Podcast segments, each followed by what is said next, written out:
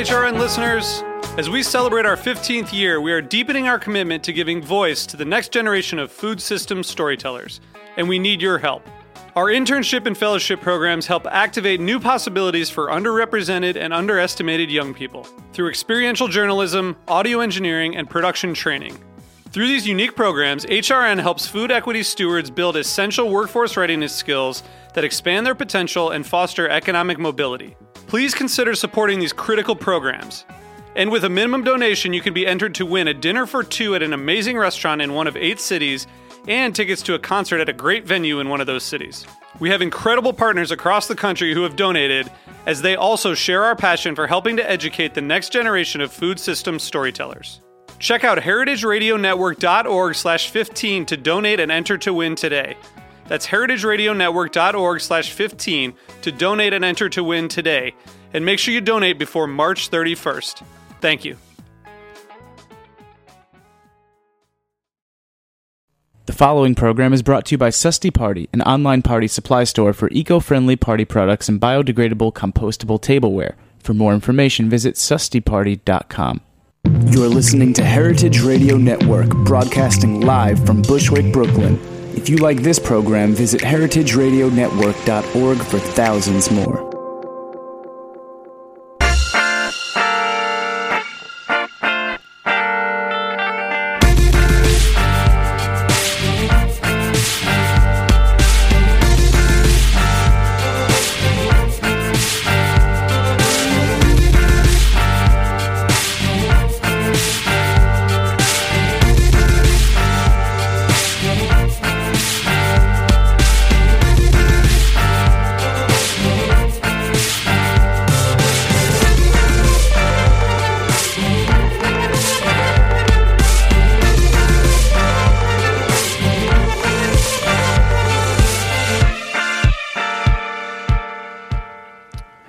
Welcome to the Food Seen on heritageradionetwork.org. I'm your host, Michael Harlan Turkell, here today, hoping not to talk too much turkey, because there's so much more to say with Chef Matthew Lightner from Atera, New York. Thanks for being in the studio. Oh, thank you. Excellent. So we will touch a little about the big bird uh, later on, but I mean, we've had such crappy, you know, uh, Thanksgiving meals in the past and such dried out turkey that we have to set a foundation for understanding of technique before.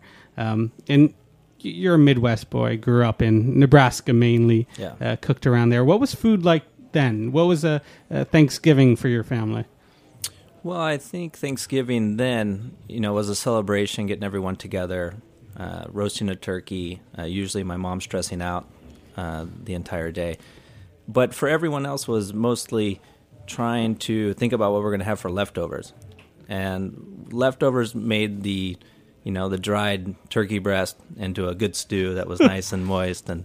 So, and you, I still hear that a lot. I hear that a lot of people like, "Oh yeah, we have to have turkey, but then we have to have, to have leftover day." So thinking that day ahead. Yeah, I mean, it's kind of like uh, working in a restaurant too. It's not like you're picking up a dish, uh, you know, creating it without mise en place. It's it's kind of like cooking on the line. Yeah, that you it's prep true. yourself out. Um, but you know, Thanksgiving. When did you start cooking your own? When when did you get behind the stove?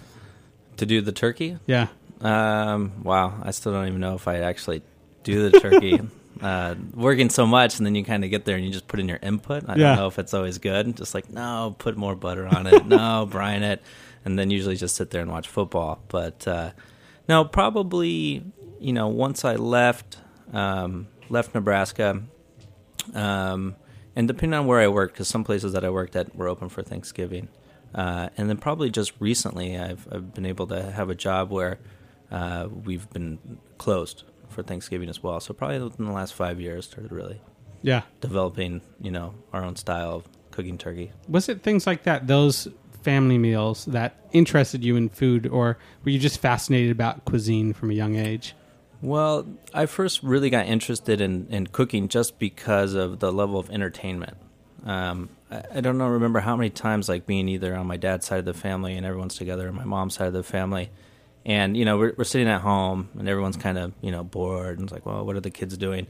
And then we'd go out, you know, and then they'd be like, well, let's have some drinks, let's let's eat some food, let's enjoy ourselves, and that whole idea of entertainment, um, uh, you know, really intrigued me. Yeah. Um, and we'll talk about Atera eventually because it is a mightily entertaining restaurant and concept. Um, but you know, to, to entertain your palate, the Midwest, Nebraska, other places that you live don't have the most vivacious uh, palates per se. Um, we were talking just before about things like chicken fried steak um, and you know the stock of 80s supermarkets. How has your palate growing up there changed, or how has it informed how you cook now? Well, I think you know I, I feel like I've been fortunate enough that I got bored, uh, and I wanted to really try different things. Uh, too many times that you know you'd hear other kids like, "Oh, we traveled here," and and this and and then through books uh, to really see like all these different cuisines. Oh, they use these chilies, they use these kind of beans, they have these crazy stews, these crazy flatbreads, and I think my brother and I we used to always like sit at home starving, you know, bored, be like, oh, what are we gonna eat? And then be like, oh, television, you know, either uh, the Food Channel or some kind of uh, travel channel that would be showing all these different worldly cuisines. And we're like, man, what are we doing here right now? We got to go try these things. So I always kind of really wanted to um, build my palate. Uh, I always thought that was going to be key into uh, learning how to cook good food. Uh, you like they always say, you have to you know eat good food before you can actually really cook good food. Yeah. So, uh, kind of that was a, a passion of mine. So, you ate good food growing up because your father worked for a certain purveyor of uh, hot dogs. Yeah. Uh, you know, you know, working up Midwest uh, family, very typical. Uh, parents having multiple jobs. Um, we basically ate out of as quick as we could and out of necessity. Like, okay, well, we have 15 minutes to eat dinner. Uh, what can we do? What can we have? So we didn't really have the, you know, too much of the huge dinners every single night. Even though my mom, she was she was always raised to be at home to eat dinner, and her mom would always make dinner every night. Uh, either her father liked it or he didn't, didn't matter. My grandma would always cook. And so my mom felt like she had to do the same. So she always had about, you know, five to 10 like standby recipes that we'd always have. And sometimes, like, you know, two or three days a week, we'd have chicken fried steak or we'd have her fried chicken or, you know, and these were these mainstays that she always went back to spaghetti and meatballs and things like that uh, but done at home and done well that we could all get together to have them. Yeah. Um, at what point did you, you know, go to school to kind of extend that passion and wanted understanding? Well, it, it kind of came, you know, I, I think going to culinary school for me is different than, than some other people. I, I went to culinary school because I didn't want to go to college. Um, I didn't like the idea of sitting down, someone you know lecturing and going over things, and you have to take notes and you have to go read a bunch of things, and and I felt like I didn't want to spend any time at a desk studying, and I wanted to spend more time doing something physically. Uh, so that's kind of you know I was got really interested in food. I started learning uh, just French food by you know getting cookbooks like Alain Ducasse and really learning about mother sauces and be like mother sauces and it's like cuisines have laws and systems about the sauces and the preparations, what they do, and I, I thought it was just completely mind blowing for me. So I was like was sent out to kind of really understand that and learn that. Yeah. It seems like that's a point where things turn, and you realize, like you just mentioned, there are systems, uh, there are logistics to cooking. Um, and then initially mentioning that you didn't want to go to college and didn't want to formally educate yourself in that way. I mean, there there's such a formal regimen in in a kitchen. Um, so I always find it interesting and odd that people say, I don't want to go to college because of reason X is usually the reason they get most excited about once they learn food. Um, you had the opportunity to travel with this, to go to Spain uh, most excitedly, uh, Mugaritz. Um, and I mean, that's a laboratory, right? Mm-hmm. How was that kitchen set up, and what did you do in there that uh, changed your you know mode of thought. Well, yeah, I mean, I think it's a it's a really funny um, set of circumstances to to not want to have structure, to not being uh, shown what to do, or having to sit there and listen to someone talk all day, to wanting to build a kitchen that was maybe more precise than a, a than a, uh, a, college, or more precise than a laboratory, or more precise than um, lots of those jobs that you know we think are very mundane. And you know, I, I think it started at first as some of my first cooking jobs were, you know, I really love cooking, like working with my hands, but before you knew it, you left work and you were wearing what you had on you. Hmm. like, you know, if I was working omelet station, I would have, you know, 30 dozen eggs that for some reason were all over me, smelling like grease. If you forget to wash one, it, like the whole room stinks. It's like in, in working through that, we felt like, I felt like it was a battle. It was like, here's this place that I love food and it's good, but just not a lot of care was taken into it. Yeah, we all loved it. Oh, we all thought that the dishes were good. But when it came down to the preparation of it, we just kind of failed in the sense. So actually being able to go to Spain and, and see a place that, you know, you have a kitchen and there's 40 people working in it. Um, maybe a handful of them are getting paid. Uh, and you see just the organization and the structure and the cleanliness. Uh, and when I went in there for the very first time, and you know, and I probably was in there for because I, I had got very rare opportunity to actually eat there. I think about a week before I started staging there, and I was about as nervous I think I've ever been, just going to dinner. And we were in the kitchen and getting introduced to the chef de cuisine, and they're kind of talking about how they work. And you know, I'm, I'm watching like one guy, and you know, he's like soaped down something like three times in probably the last ten minutes. You know, it's like it can't can't get any cleaner. But it was like this drive, like oh, there always has to be something on it. There is like some kind of film. There, we have to at least be doing something to get better and better and better. Uh, and you walk in there, and no one was touching the food with their hands. You know, they were very carefully either with a spoon or an offset or with tweezers or in containers. They were very gentle. And it wasn't like they were in a, a rush to throw things on the plate. They were hovering over each individual dish, like, you know, inspecting it. You know, checking the temperature of the bowl, checking the temperature of the sauce, tasting the sauce, feeling that, seeing how many granules or salt, salt are on top. And it was like, wow, it it doesn't get much more precise than that. You know what's kind of fascinating because I want to lead into the idea of you know Mugaritz and you spent time in Noma and even your restaurant now. You kind of uh, toe this fine line of nature versus science. Um, this is this feels like my most inherit the wind uh, uh, episode yet because you know we've had this evolution of food and um, we draw from nature in this way that it's it's so expansive and exciting but simple, and so is food nowadays. But where there's been evolution, there hasn't necessarily been a Darwinism in in kitchens where we have all these new modern techniques, and a lot of people go one way or the other, but don't you know uh, champion the fact that we now have these techniques and we should be excited in exploring them. Um, at what point in your career did you try to fuse those two things? Well, in my opinion, I think technique is kind of an interesting thing. Um, technique, if you know how to execute it and you know it's going to enhance this idea that you have, then it's something that you should try to do. Um, but if it doesn't and you try to force it, you know it. Um, and I think some people just kind of do it and force it and just like, well, this is it. You know, this is what everyone's talking about. This is how we use the technique, and I'm using it now, and so I think it should work. And I think that's where we kind of fell in that sense. So, and you know, it's the idea of uh, you know modern food versus classical food, where there was a time when you know we talk about you know back to chicken fried steak. Well, there was a time where pan frying something was probably very modern, uh, and then they were able to use it and use it on multiple things, but they don't use it on everything.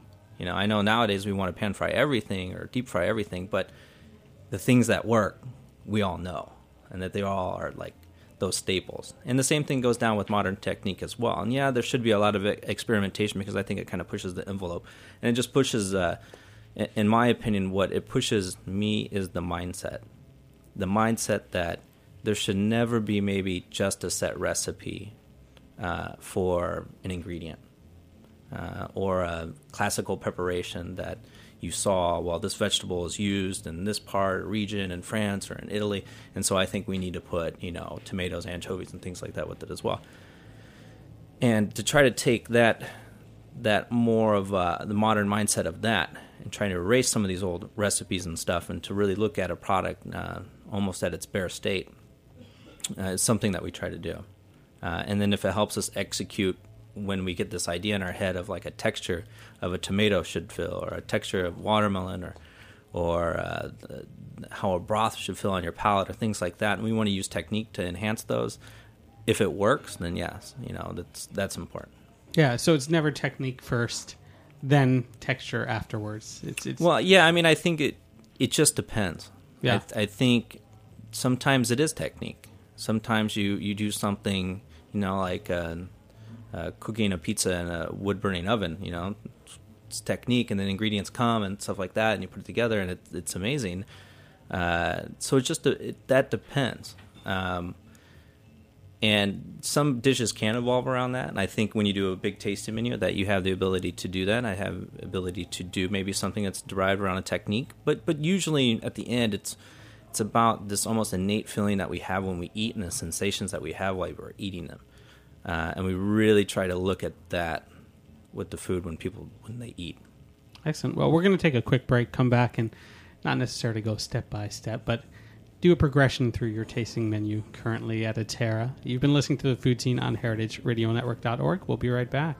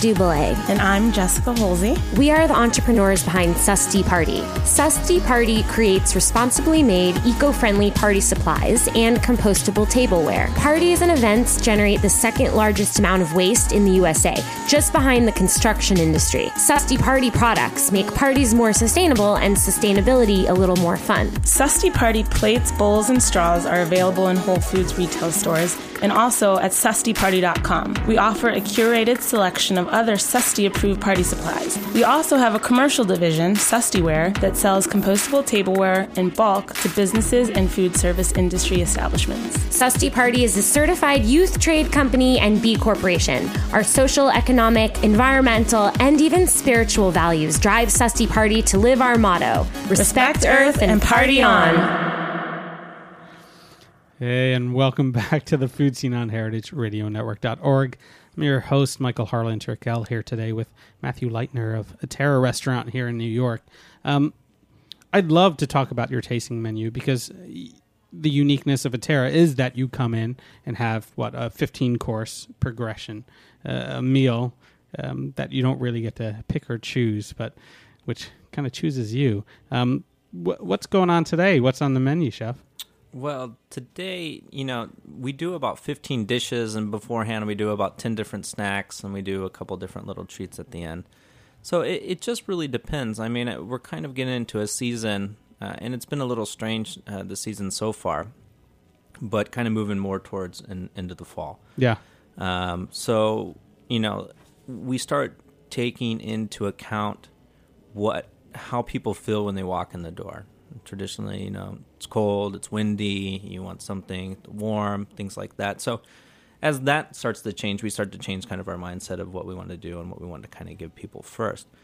Um, but tr- like right now, tonight, we'll have guests come in, and when you get in, when you get into Atera, and it's just blank, you know, just a, a concrete bar. You go up there, you sit there.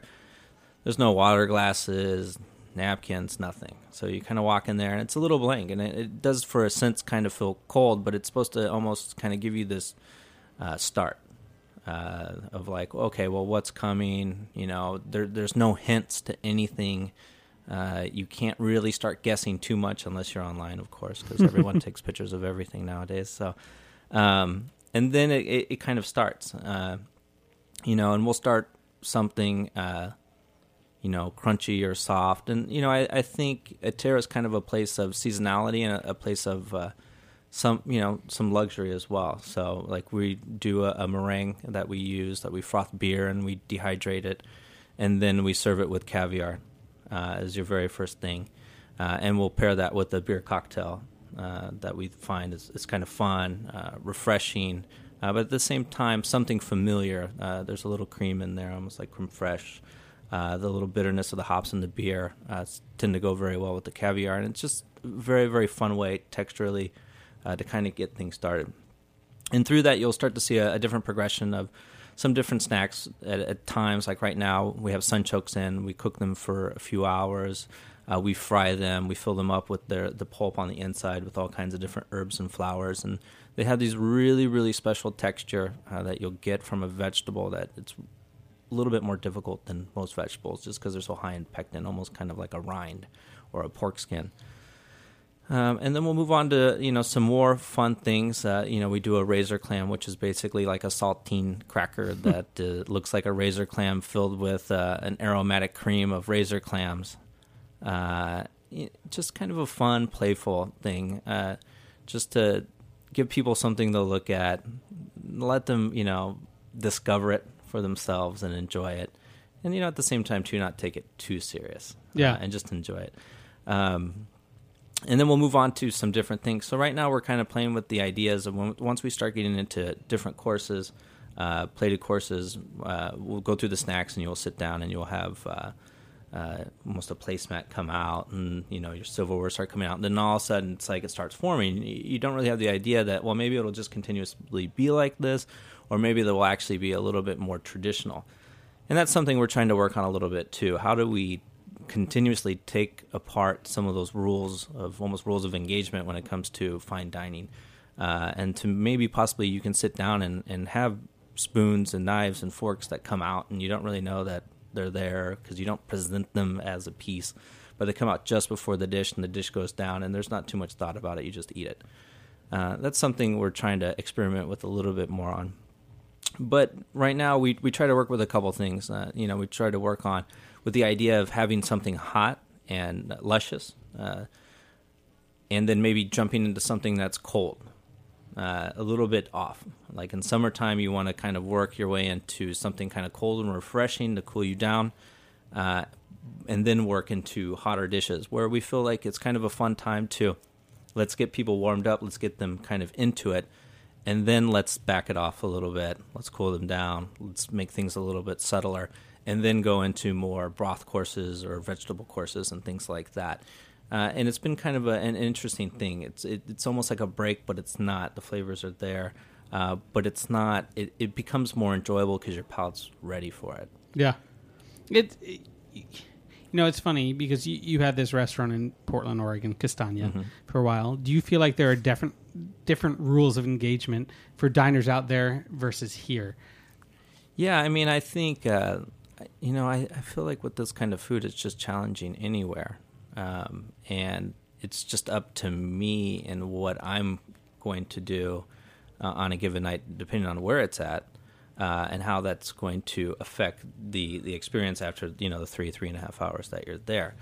Um, but yeah, I mean, I, I think for Atera, it's different because it's smaller and it has to be eye paced because we're very small. Uh, and we don't want people we don't want people to lose a little bit of that intensity that comes with it, this constant enjoyment and things coming after you.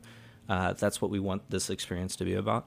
Now, Castagna, on the other hand, was a bigger restaurant, so you had uh, you know tasting menus, you had five course menus, uh, some a la carte stuff. Uh, so it was kind of a little bit mixed. Uh, so just different in general. Yeah. So it must have been fascinating to see that kind of breadth of uh, uh, interactions in a restaurant that had so many facets to it. And why choose a tasting menu? Why hone it on specifically that and make it more experiential and interactive in that way? Well, a tasting menu is great because then you can start stripping things apart. Uh, for instance, we have a dish that's just chopped up lamb, basically, and, and, and that's basically it. Uh, now, if you give people a three course menu and they just get a dish that's just chopped up lamb, they're to be like, what the heck? You know, what is this? Where, what else is going with it? So I feel like at that point, you know, because of uh, this uh, value perception that you have to have, you know, your herbs on it or your sauce or your egg yolk and your capers and things like that. But we want people to, to notice a very specific technique that we do with the tomatoes and the lamb, and then that's it. Because you're going to have something after that. You're going to have another element after, even after that one, uh, all the way through desserts too. So it, enables you to hone a whole meal rather than just a course. So I, I don't know. Do chefs think composite? Do they think that you know this makes a, a dish, but when you have a tasting menu, you can say this makes a full menu, so you don't have to put your starch and your veg. Well, yeah. your- I mean, I think a lot of a lot of chefs think composite. I think composite. You know, even like some of the things that we've been kind of criticized about was that well, only if these dishes were going to stand alone, I don't know if that would work. Well, that's not the intention. Uh, if that was the case, it would be a different concept with a different menu and, and, and different ideas. So it, it, you know, it's an interesting thing. I, I've been to to have like a seamless, somewhat uh, experience. You have to take away some ideas, push back on a couple, and push forward on, on some other one. So you have this almost seamless quality from the very first thing you've eaten to the last thing you've eaten that really feels as yourself. I mean, considering it like almost like a, a branding strategy. Like here, I, I want to put something on the mill, the menu, but I want it to feel like us. I want it to look like us. I want it to feel like us. I want it to be us, and I want people to realize that um, without having too much going on. Yeah. Well, so how do you feel? What do you look like? Explain that a little bit more because um, from the images that I've seen, you know, uh, the New York Times review, uh, things are very naturalistic. Um, some are even monotonic, like you're not even necessarily thinking that color is some of the, you know, a large component on the plate. Um, is there a mantra? Is there, you know, like uh, words to live by? Well, I, it's hard to put it together in any kind of words, especially coming from my mouth, um, because it's you know when you when you're in it and you're looking at it all the time, it's really hard to uh, put a phrase to it or, or whatever. Um, but for us, it, it is. It's about subtleties and simplicities and things that are going on that we find beauty in, and that we really try try to extract and try to force that and try to push that uh, push the envelope towards seeing that. Um, and it could be something as simple as you know looking at some concrete that has you know mold on it or something or something very interesting or textural or almost uh, natural artist art and, and essentially uh, and then really just kind of having fun with that um, and not feel like you can somewhat do that with food. And i'm not saying that we're trying to paint dishes or trying to make everything look like art but we want people to kind of feel this this connection with it. Like wow I, you know either i've seen something that reminds me of this or after they're done eating they will go somewhere and then see something that reminds them of something that they've ate. And i feel like sometimes that gets lost a little bit Yeah. with food and that's something we try to do. Well, let's let's talk about the F word, mm-hmm. foraging. um, it seems like that same kind of discovery too. You know, you you're you're in the middle of the woods and you stumble upon something beautiful, almost artistic. Uh, is it that same sensation for you? Yeah, well, I think it's you know, I, I, foraging is very interesting, and and because it's more of a, uh, like you said, it's about finding something, uh, and once you find something, the very first time, you notice it everywhere. Uh, and that's been one really interesting thing about foraging. It kind of allows you to really kind of open up your eyes and minds and your senses to a lot of things that are going on. Um, you know, it's it's an interesting part of it. Um, not necessarily. I think you know, in my opinion, I think foraging is you know interesting and fun. And I think it's a little popularized and uh, for something that's been done for you know multiple multiple years and restaurants using chanterelles and wild herbs and things like that. Remember when I first started cooking in Oregon, we'd have guys coming back with wood sorrel and miner's lettuce and things like that. And for us getting into it, when I first started at Castagna, the whole foraging kind of took place of you know this inspiration this like you know looking at textures looking at our natural surrounding to really kind of develop what cuisine in a region could be or could feel like. Uh, and it just really opened up senses to a lot of different things. Yeah. Well, how have those senses changed since coming to the concrete jungle? Well, you know, New York's New York's great in the, in the sense that there are so many amazing farmers, and a lot of people forget that there is a lot of great agriculture, woods, outdoor activities, and things if you can get out, which is the challenging part. But I mean, you can go in 45 minutes, and the same thing in, in, in Portland. You can go 45 minutes and be out in the middle of nowhere. You don't see the city or anything like that. Um, and there are people out there who are doing it. There are people who forage specific mushrooms because there are some special ones around here uh, and some very specific things. Uh, and the difference between here and there is that here it's just more seasonal. Where there you basically have two seasons, and here you will have the whole four seasons. So you just, if what you want to do is forage and do things and call yourself a forage restaurant, which I don't think we should call ourselves a forage restaurant, but we we like using unique products.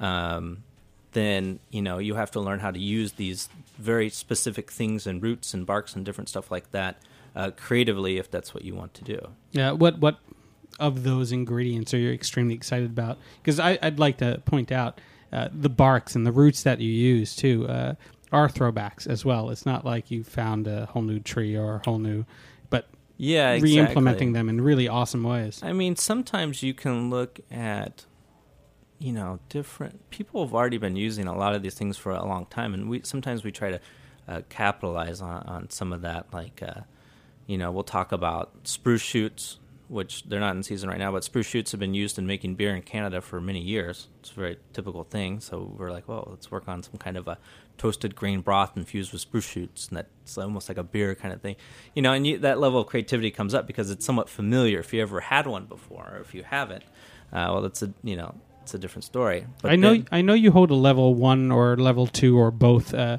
you know something from the Som Guild, but you you do realize how much you like beer, right? Oh yeah, I mean, I, I drink way more. Actually, for me, I, I got away from drinking wine a while ago for some reason. I don't know why. I think it's when I, I moved to Spain. But uh, beer and hard liquor, yeah, you can't really beat those two. Yeah. And they're so pure too. I mean, the simplicity of what they actually are is kind of uh, the antithesis of a lot of like modern chefs. No, it it's it's true. I mean, if you look, well, you know, even even wine, uh, uh, some great wine producers can put very little together and and make extraordinary things. And but if you talk about like different kinds of bourbons and stuff like that, and the simplicity behind it, and some of the flavor profiles that you get, uh, I was talking to someone. Uh, someone brought me in a, a bottle of. Uh, uh, Pappy's, and you know, I was, drinking it, and I was like, "Oh, it tastes like bananas and wheatgrass and all." And they're like, "What? How do you get stuff from it?" And it's like, you know, once you start taking away all these different things and you focus in on that, like you know, uh, gins or brown liquors or uh, beer, then you're able to like open things up. But now, if you're like, "Well, I'll drink one beer a week," or I'll you know have a glass of wine on Fridays, or well, maybe every once in a while after dinner I'll have a, a bourbon or something, Yeah. then you don't your palate doesn't really open up as much to them you know So has that opened up a whole nother you know flavor profile for you? Because you know, traditionally or not, there's pairings and it's it's been wine and uh, we've seen it move into beer and cocktails. That must create a whole bunch of other different subsets for you to play with and bring in the birches and bring in the barrels and put those flavors in your food. yeah i mean we we you know sometimes you know it's just about education the more you learn about everything the more you understand why they're doing a specific thing to this and then you ask yourself this question well maybe i could use it towards food um, like you know we use a you know bourbon barrel and we cold infuse milk in it for about two to three weeks and then we make ice cream with it. Uh, and that was basically you know me reading and thinking of, about of uh, all these uh, barrel aged cocktails you know and kind of going through the process of well how do you do it? You know and if they're dry you got to fill them with water. And we're like well why do you have to fill them with water? Then we'll just fill them with milk.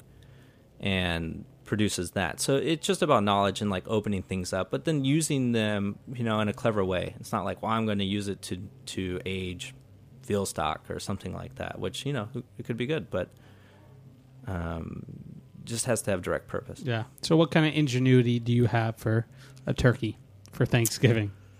For turkey, uh, for me, I think it's keeping it simple.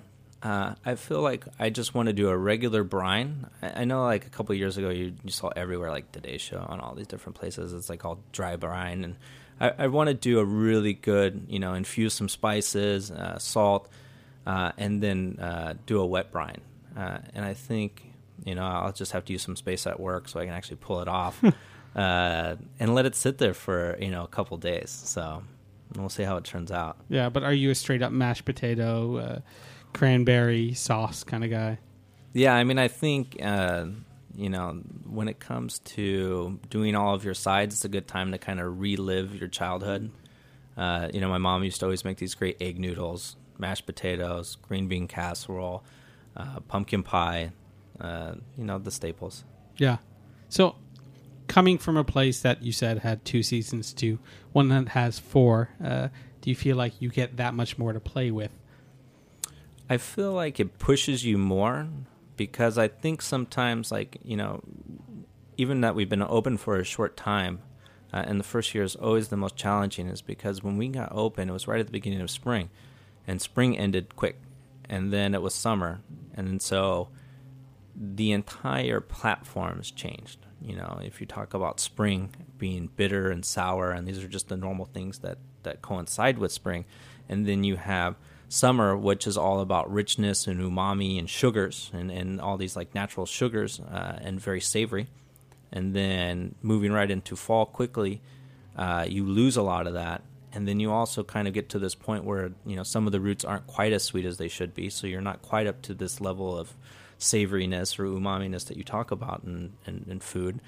So you know it's um, it's challenging because it pushes you and pushes you fast. And and one of the things that we want to live by is that yeah, we have some fun techniques and yeah, some stuff looks pretty cool, but we want to put ourselves into a situation that you know if it's not right and it's not good, we're not going to keep it on. If the product's not amazing, we're not going to keep it on. And it's just we just need to force ourselves to be creative on the fly, uh, to do whatever we can and try to implement it. So sometimes you'll see fun stuff too, where uh, you know it's it's a very alive alive process. So you'll see a dish come on, and, and maybe for the first three weeks that it's it's in one stage, and then it starts to change and starts to evolve, and then through the next four or five weeks, it, it becomes something else and then it's done. And, and, what's interesting about that process is because now for the next year, I can sit back and look at that and go, well, what we did after that didn't make it any better or worse doing that, but there was something really special about it.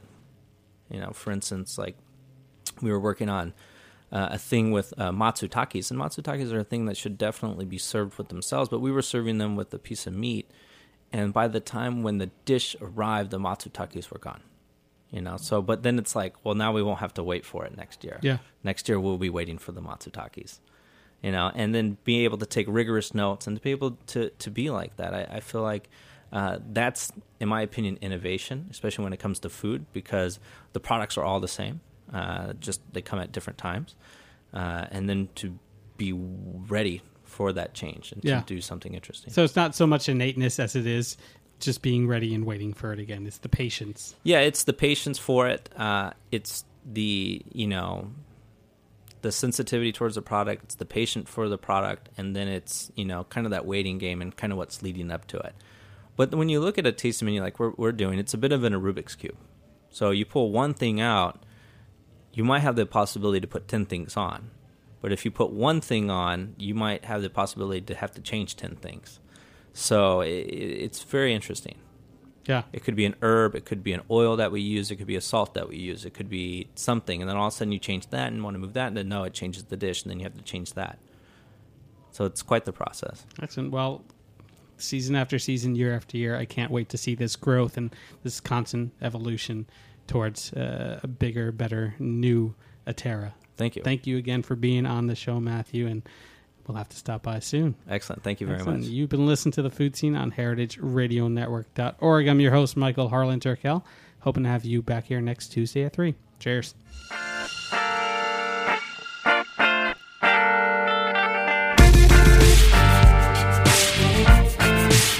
Thanks for listening to this program on heritageradionetwork.org. You can find all of our archived programs on our website or as podcasts in the iTunes Store by searching Heritage Radio Network. You can like us on Facebook and follow us on Twitter at heritage underscore radio. You can email us questions at any time at info at heritageradionetwork.org. Heritage Radio Network is a nonprofit organization. To donate and become a member, visit our website today. Thanks for listening.